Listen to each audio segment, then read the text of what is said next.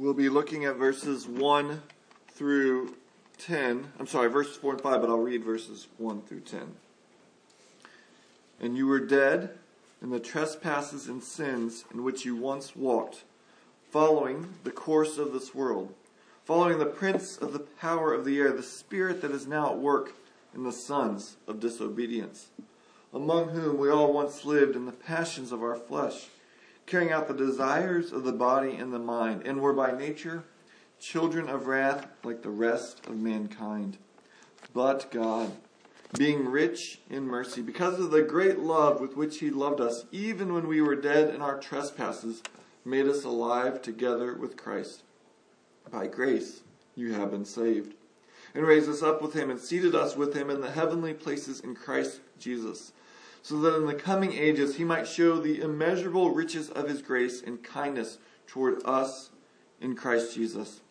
For by grace you've been saved through faith. And this is not your own doing, it is the gift of God, not a result of works, so that no one may boast. For we are his workmanship, created in Christ Jesus for good works, which God prepared beforehand that we should walk in them. Let's pray.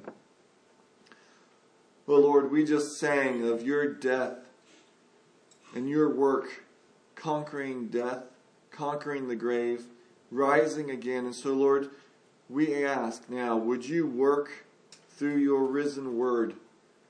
Would you work through your Son? Would you work through the Spirit? Lord, you know everyone in this room. You know grieving hearts. You know hardened hearts. You know proud hearts. We, you know broken hearts. So, Lord, would you come and through your word accomplish healing, hope, salvation? It's in your Son's name we pray. Amen. Well, two weeks ago, we learned about mankind's condition in the first three verses. You know, we humans, we're odd creatures, for we all do the very things that we tell others they shouldn't do. Every single society, not just a few, but every single society has laws, rules, and guidelines for people to live by, and yet there are people who break those laws.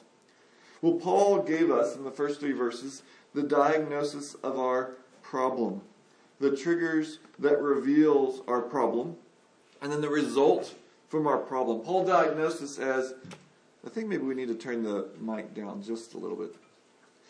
Diagnosed you were dead in the trespasses and sins in which you once walked.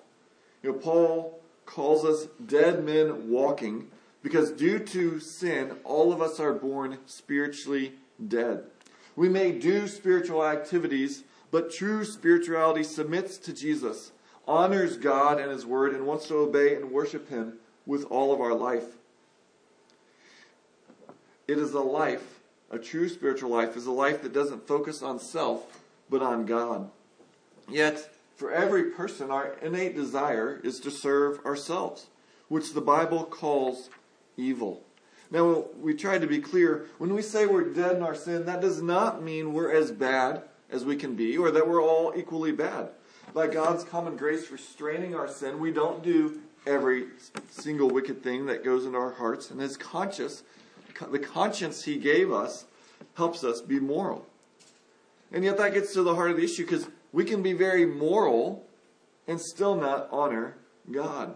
As well, saying that we're dead in our sins is not to say that we're worthless. We're still made in God's image, crowned with glory and honor, though we've distorted God's image. In following Paul's diagnosis that we're dead in sins, he showed the triggers that reveal our sin and deadness the world, the flesh, and the devil. And the result of our dead spiritual condition was given in verse 3. We were by nature children of wrath like the rest of mankind. Now, that's not a popular message, yet it is a sure and true message from God that the wages of sin is death. Now, if we just ended there, verse 3 was the end of Paul's letter, then we would have a hopeless message. Yet it doesn't end there, because verse 4 begins with hope. But God. Our ultimate hope will never be found in anyone who is a mere human. Our condition is so bad that only God can fix us. But why would God do that?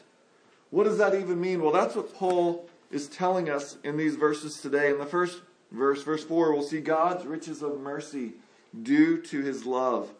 And then in verse 5, God's mercy even when we were dead. It begins with verse 4 But God being our only hope. And the problem is, if we don't grasp the gravity of our condition, then we'll always be suggesting cures that only try to ward off symptoms. Thus, if our human condition, as many say, is a sickness, maybe that's a mental health issue or only a chemical imbalance, then we can fix that with medication. Or if our deepest issue is just rebellion, then we need to teach some behavior modification. Or if our root problems are economic, then we can alleviate it with wealth redistribution. Or if it's ignorance, if that's the problem with the world, is people are ignorant, well, then we can fix it with education. Or, as others say, if it's laziness, well, we just need to give people motivation. Now, all of those in their own place have value. We do need medication at times. At times, we do need to modify our behavior. Sometimes we need greater wealth or education or motivation.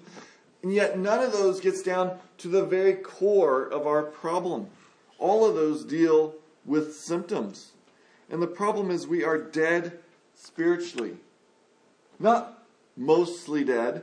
Not like you died 30 seconds ago and they're working with the machine to shock your heart to bring you back to life.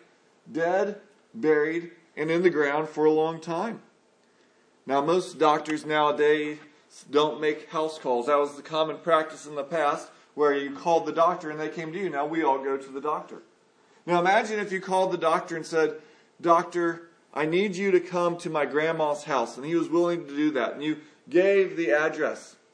And he drives there, and then he gets there, he calls you and goes, I think you gave me the wrong address. I'm at the cemetery. And you go, no, no, you're at the right place. Just drive up two lanes and take a left. You'll see us digging. And if he didn't turn around, we'd be surprised. But if he still came out and got there, and you pry off the casket and go, So, doctor, what can you do? He'd look at you and say, You're crazy.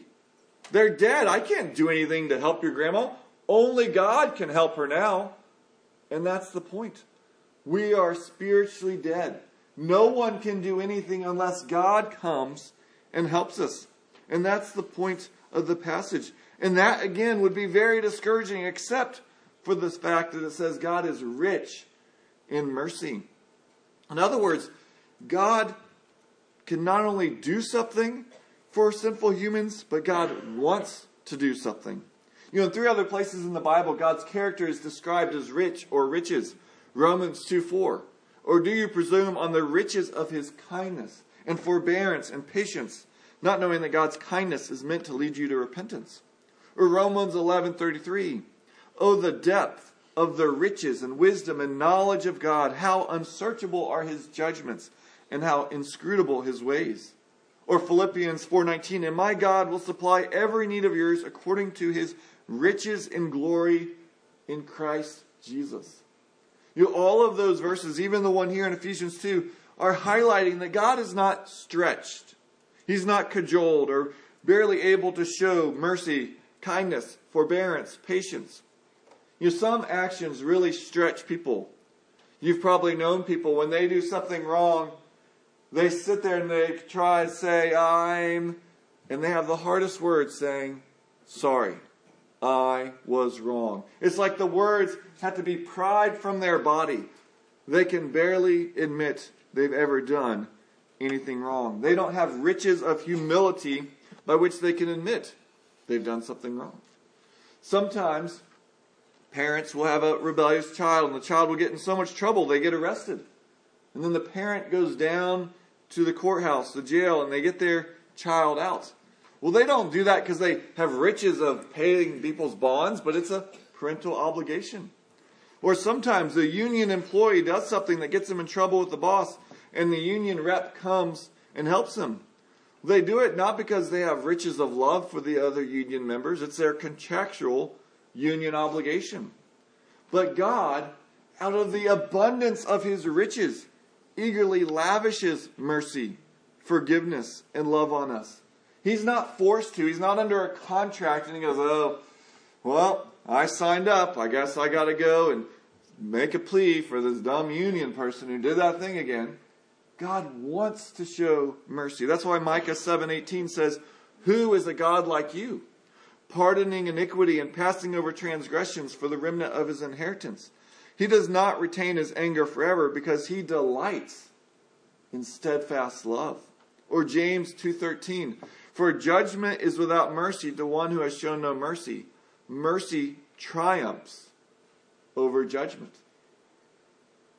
God does not delight in judgment. The Bible never describes God as being rich in judgment or rich in wrath, but rather as rich in mercy. You know, we can be forced to be merciful. You need to go be nice to your brother. God is never forced to be nice to people. Dane Ortlund writes, whether we've been sinned against or have sinned ourselves into misery, the Bible says God is not tight fisted with mercy, but open handed. Not frugal, but lavish. Not poor, but rich. That God is rich in mercy means that your regions of deepest shame and regret are not hotels through which divine mercy passes, but homes in which divine mercy abides.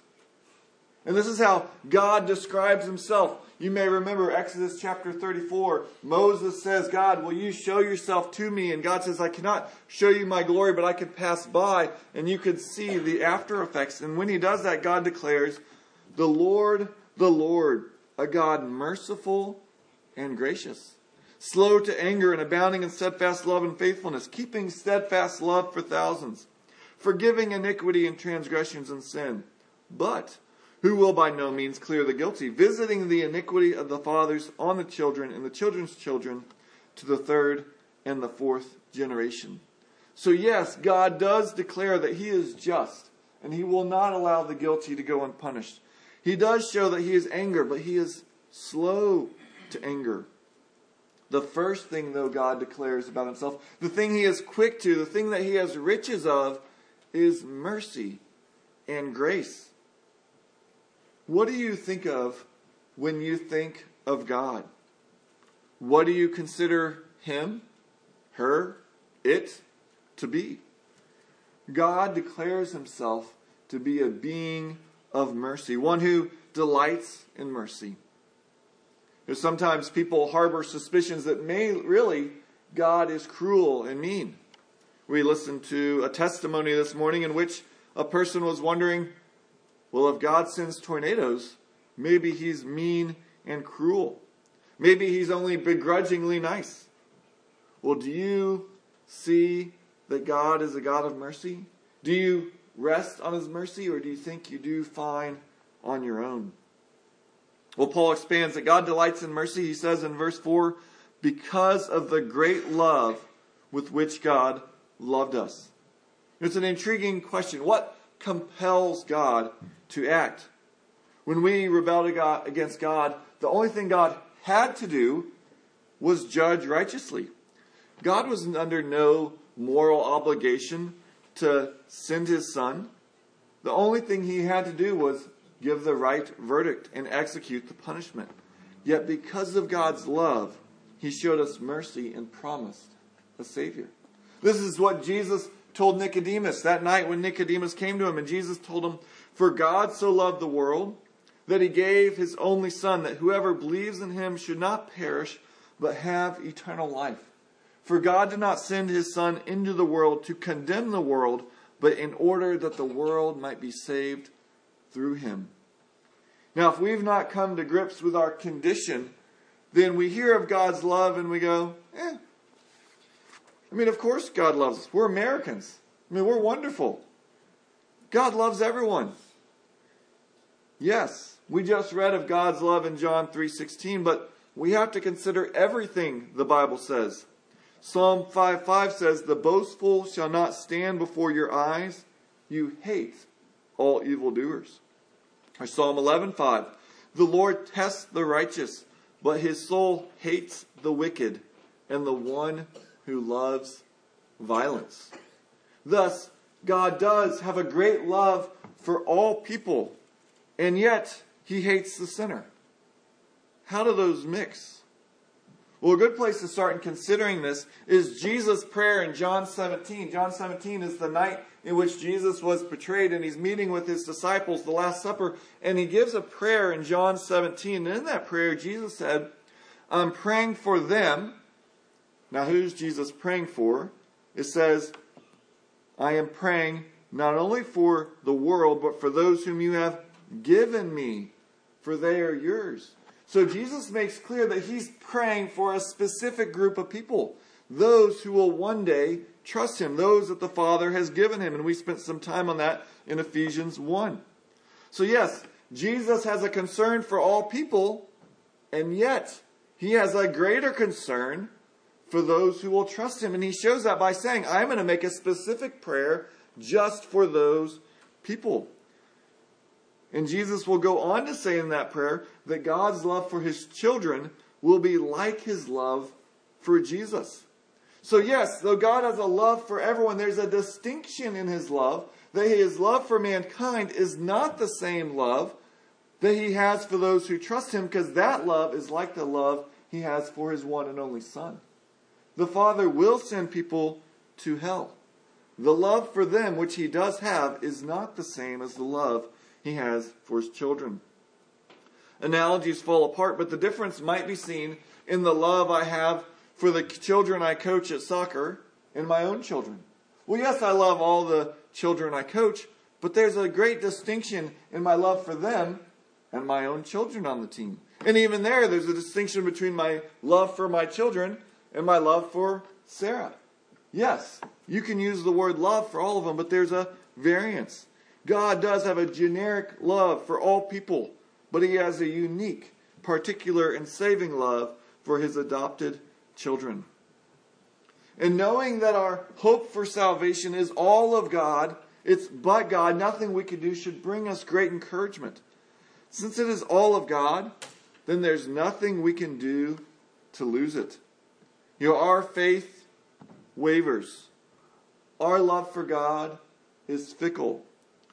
Yet Christ's faithfulness never changes, and his love is constant. Thus we sing, When I fear my faith will fail. What's the next line? Christ will hold me fast. It's not, well, I'll try harder. When the tempter would prevail, he will hold me fast. I could never keep my hold through life's fearful path. For my love is often cold. He must hold me fast. We could go on with the rest of that song, but that is our hope. Not that we're clinging to God. We're dead in our sins. That that God reached down and clung to us. When you've had small children, you've probably gone places where there's crowds and you want to make sure in this crowd we don't lose them. And so the child doesn't want to lose you too, so they grip your hand. And they think, I'm going to hold on to my parent's hand. But the grip that matters is not the child's grip on the parent, it's the firm grasp the parent has on the child. That's the grip that's going to get them home. And it's the grip the Father has on us, His love, that will get us home, not our love for Him. And the amazing th- thing, though, is that God showed this mercy. God showed this love when we were still dead. That's the next point. God's mercy even when we were dead. Verse 5 God showed us his love even when we were dead in our trespasses. The great lie of Satan is God will love you if you first show yourself lovable. You know, if you first go clean yourself up, get your life in order, well, then God will love you. That's what Satan wants you to believe. And yet, as one hymn says, let not conscience make you linger, nor of fitness fondly dream. All the fitness he requires is to feel your need for him.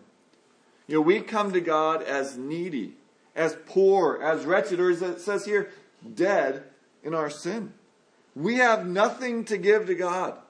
Our hands come not bringing gifts, our hands come open, having to receive gifts from Him, what His hands give us.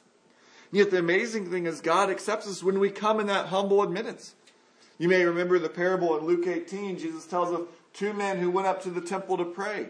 The first, the tax collector, sorry, the first, the Pharisee, the religious one, who they would have thought, well, he must really be loved by God. And he goes in saying all the things he's done for God and how he hasn't done all these horrible things. And then a tax collector comes in, one who they considered the scum of their society, someone who was clearly a sinner. And he comes in and he says, it says this He would not even lift up his eyes to heaven, but beat his breast, saying, God be merciful to me, a sinner. Jesus then declared, I tell you, this man, the tax collector, went down to his house justified rather than the other. For everyone who exalts himself will be humbled, but the one who humbles himself will be exalted. So our only hope is to cry out for mercy, to cry out saying, Look, we have no hope except you, and know that God gives hope when we turn to Christ for that mercy. Thus, by realizing your sin and God's mercy, you can have hope even in the worst of sins. We read earlier Psalm 51, the psalm David penned after he committed adultery and then abused his power in a cover up to kill the husband. And David began his prayer with, Have mercy on me, O God, according to your steadfast love, according to your abundant mercy, blot out my transgressions. Know, David didn't come with more promises. David didn't say, Look, I'm going to come, I'm going to devote myself to doing good now. He didn't say, Okay, I'm going to go start doing all this religious stuff. And that's what we do. We sin, okay, I'm going to commit myself. I'm going to do more Bible reading. I'm going to be more faithful. I can do it. And yet David just appeals to God for mercy. In fact, David says in verses 16 and 17, For you will not delight in sacrifice, or I would give it. You will not be pleased with a burnt offering. The sacrifices of God are a broken spirit. A broken and contrite heart, O God, you will not despise. God wants to be merciful. He delights to be merciful. All we must do is be broken and contrite about our sinful condition and turn to God's mercy given to us in Christ. Here's God's mercy that scared Jonah. You may remember as Keith preached, Jonah at the end declares why he didn't want to go down to Tarshish or why he fled to Tarshish away from Nineveh. Well, I don't want to go there, God, because I know that you're merciful and gracious and you're going to forgive these people. I don't want you to forgive. He knew God's character. God is the type of God who wants to show mercy. Paul explains it in Titus 3:5. He saved us not because of works done by us in righteousness, but according to his own mercy. Is why it's so ironic to go into a bookstore and find a section that says Christian self help. There could be no more greater oxymoron. The first thing a Christian admits is, I can't do it myself. There is no self help I can give to take care of my problem. It is all God help. God is my only hope. Now, we are right, quite different. We often love others because there's something in them that's attractive. God loves us because He is love. Or another way of saying that is God loves us because He loves us. Now, that might sound circular, it might sound like nonsense, but God does not love us due to some quality about us. Yes, we were made in God's image, but that's all the more reason that he's upset because we've distorted his image to the world.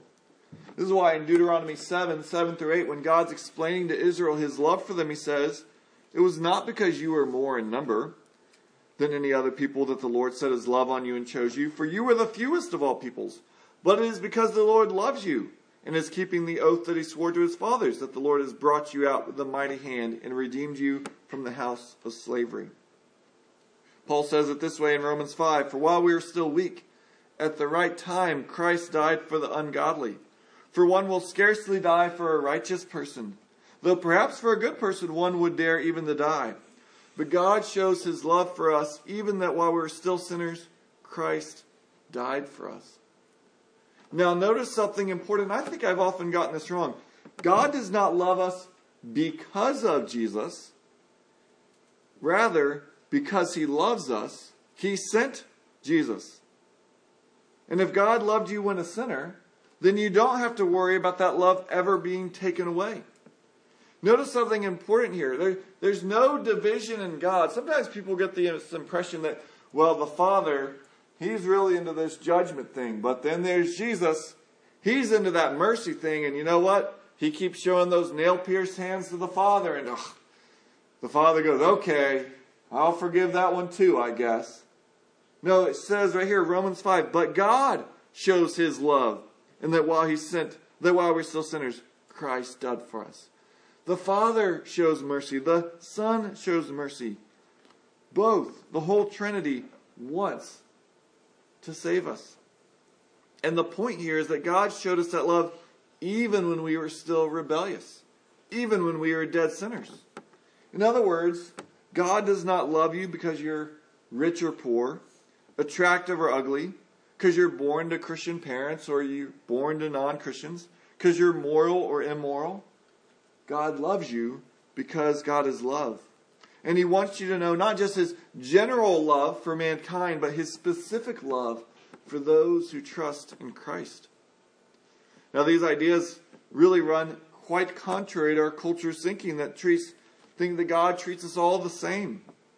And the best thing someone could ever do for you is just affirm how wonderful you are. Don Carson, in his excellent book, The Difficult Doctrine of the Love of God, writes Picture Charles and Susan walking down a beach, hand in hand. They've kicked off their sandals, and the wet sand squishes between their toes. Charles turns to Susan gazes into her eyes and says, Susan, I love you. I really do. Well, what does he mean? Well, the least he means is something like this Susan, you mean everything to me. I can't live without you. Your smile melts me from 50 yards away. Your sparkling good humor, your beautiful eyes, the scent of your hair, everything about you transfixes me. I love you. What he most certainly does not mean is something like this Susan, Quite frankly, you have such a bad case of bad breath it embarrassed a herd of unwashed, garlic eating elephants. Your nose is, is so bulbous you belong in cartoons. Your hair is so greasy it could lubricate an 18 wheeler. Your knees are so disjointed you make a camel look elegant. Your personality makes the Attila the Hun and Genghis Khan look like wimps. But I love you. The point is, now God comes to us and says, I love you. What does he mean? Does he mean something like this? You mean everything to me. I can't live without you. Your personality, your witty conversation, your beauty, your smile, everything about you transfixes me. Heaven would be boring without you. I love you. That is, after all, pretty close to what some therapeutic, therapeutic approaches to the love of God spell out. We must be pretty wonderful because God loves us. And dear old God he's pretty vulnerable, finding himself in a dreadful state unless we say yes to his love. Well, not at all. When God says he loves us, does not God mean something like the following? Morally speaking, you are the people of the bad breath, the bulbous nose, the greasy hair, the disjointed knees, the abominable personality. Your sins have made you disgustingly ugly, but I love you anyways. Not because you're attractive, but because it is my nature to love. So, friends, when we despair over our past deeds, over how we just acted, know there is a God who loves you. We're prone to say, well, yes, I know, but I did it again. I don't deserve his forgiveness again. And yet, the problem with that thinking is it's implicitly saying, well, I deserve the forgiveness the first 150 times, but at 151, I no longer deserve God's forgiveness. I'm no longer worthy of it. Well, no, from the first sin to the 151st iteration of that sin, you were always unworthy of His love. And He delights to show that love. God is the type of being who knows every single thing about you. And He still showed His love by sending Jesus while we were still sinners. You know, in contrast to that, most people we're not prone to love those who are rebellious against us, who are hostile against us. I've mentioned a few times I help out the little rec soccer league here in town. And because we're a rec league, there's a rule everyone has to play 50% of the game. In some games, it's more important, so they keep track of that. We were at a meeting this last week trying to determine, well, how can we keep track of this in a way that's easy? And one person raised their hand and said, well, I know what we could do just have a parent from both teams just sit next to each other in chairs and keep track of the time. And everyone in the room burst out laughing. And one of them said, You don't know the teams out here. They hate each other. Now, we're talking about kids ages 9 to 13 who kick a little inflated ball around on a rectangle. And it's so important that two grown adults can't sit in a chair with a pad and write, player went in at eight minutes. How? We, we can't even treat people in something that doesn't matter with kindness. And yet we think, oh yeah, God's just merciful. God's always kind. God is so unlike us. God delights to show mercy. You know, God response is not the response we have. He loves us. He sent his son to die for us. God loves us. So what is God like? God is love. And I know for many of us, as soon as we hear that, we think, well, our culture has so twisted that phrase. It's so disfigured it. It doesn't even mean anything. You know, it's like when you get your camera out and you can put those features on so you have like the big bug eyes or your head is stretched all long and you take the picture and the kids, oh, look, you got bug eyes. And you're like, well, that's me, but it's not really me. Well, that's the way our culture has treated God's love. It's been so distorted, like, well, yes, God's love, but not like that. And we can be so busy arguing against that that we don't stop and go, but God actually is love. Yes, there's distortions of that, but God is love. He's merciful. And people crave love. You know, people crave knowing that other people accept them. You know, this is why one of people's biggest fears is public speaking. What's everyone going to think about me? How did I did I say everything right? And yet the only being that matters in the universe loves you. You know, what do you think is the best thing that could happen to you? A promotion, perfect health, popularity. Maybe you could win the lottery. Someone won 2 billion this last week. You know, what is the best thing that could happen to you? The best thing that could happen to you is that the God of the universe would set his love on you. All those other things pale in comparison. And this love occurs when we were dead in our sins, when we were still actively rebelling on it against him. In fact, he loves us and has compassion on us due to our sin. Earlier, Hosea 11 was read, and I don't know if you caught everything he was saying, but it says in verses 7 through 9, My people are bent on turning away from me. And though they call out to the Most High, I shall, he shall not raise them up at all. So God is saying, look, their sins, they're making a wedge. But then right after that, he says, How can I hand you over Israel? My heart recoils within me. My compassion grows warm and tender. I will not execute my burning anger. I will not again destroy Ephraim. For I am not for I am God and not a man, the Holy One in your midst, and I will not come in wrath. Again, there's we have to recognize this distinction. God's not saying that to everyone, but to his people. Our sin, yes, he judges us temporarily, but he has compassion. He says, I will not keep pouring out judgment. We serve, we know, and love a God who is rich in mercy, a God who loves us. Do you know this God? Have you come to grips with his amazing love and mercy for you? Or are all of these questions seemingly irrelevant to what's really important for the rest of this week, for today? Yes, God's important, but honestly, there's a big list of things I got to get done. Those are very pressing concerns. And life can be very rushed, very chaotic, and everything is going on. But as you come to grips with knowing who God is, the compass of your life gets directed to true north, and everything takes its proper perspective. our family likes to watch a show in which there's a detective who's a little neurotic about everything being just perfectly in place. And this last week we watched an episode in which he was gagged with several others in a room as two people escaped from jail. And then he recognizes that there was a knife and he scoots his chair over and with his bound hands he kind of grips it and he starts to turn and everyone starts gurgling for excitement through their gags. Oh, we're going to get cut free. Except he keeps turning and he sees a blind and he uses the knife to get the blind to be straight because it was bothering him that the blind was crooked. You're there.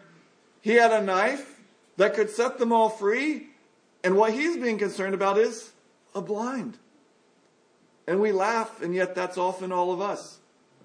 We're concerned about all these secondary things, and yet there's a God who loves us. We're turning to straighten blinds when the God of the universe says, I love you. Why are you focusing on the blind? Look at me. And so, God's amazing love and mercy has been shown to rebels. Won't you come to this one who wants to show you that deep, saving love? If you do know him, let's praise this amazing God. Let's pray together. Oh Lord, may that be the song of our heart, of your wonderful, your amazing love for us. Lord, there are many wonderful gifts you've given us in this world, but may we not allow those gifts to get our eyes off the giver, you who love us, who show mercy and kindness day in and day out.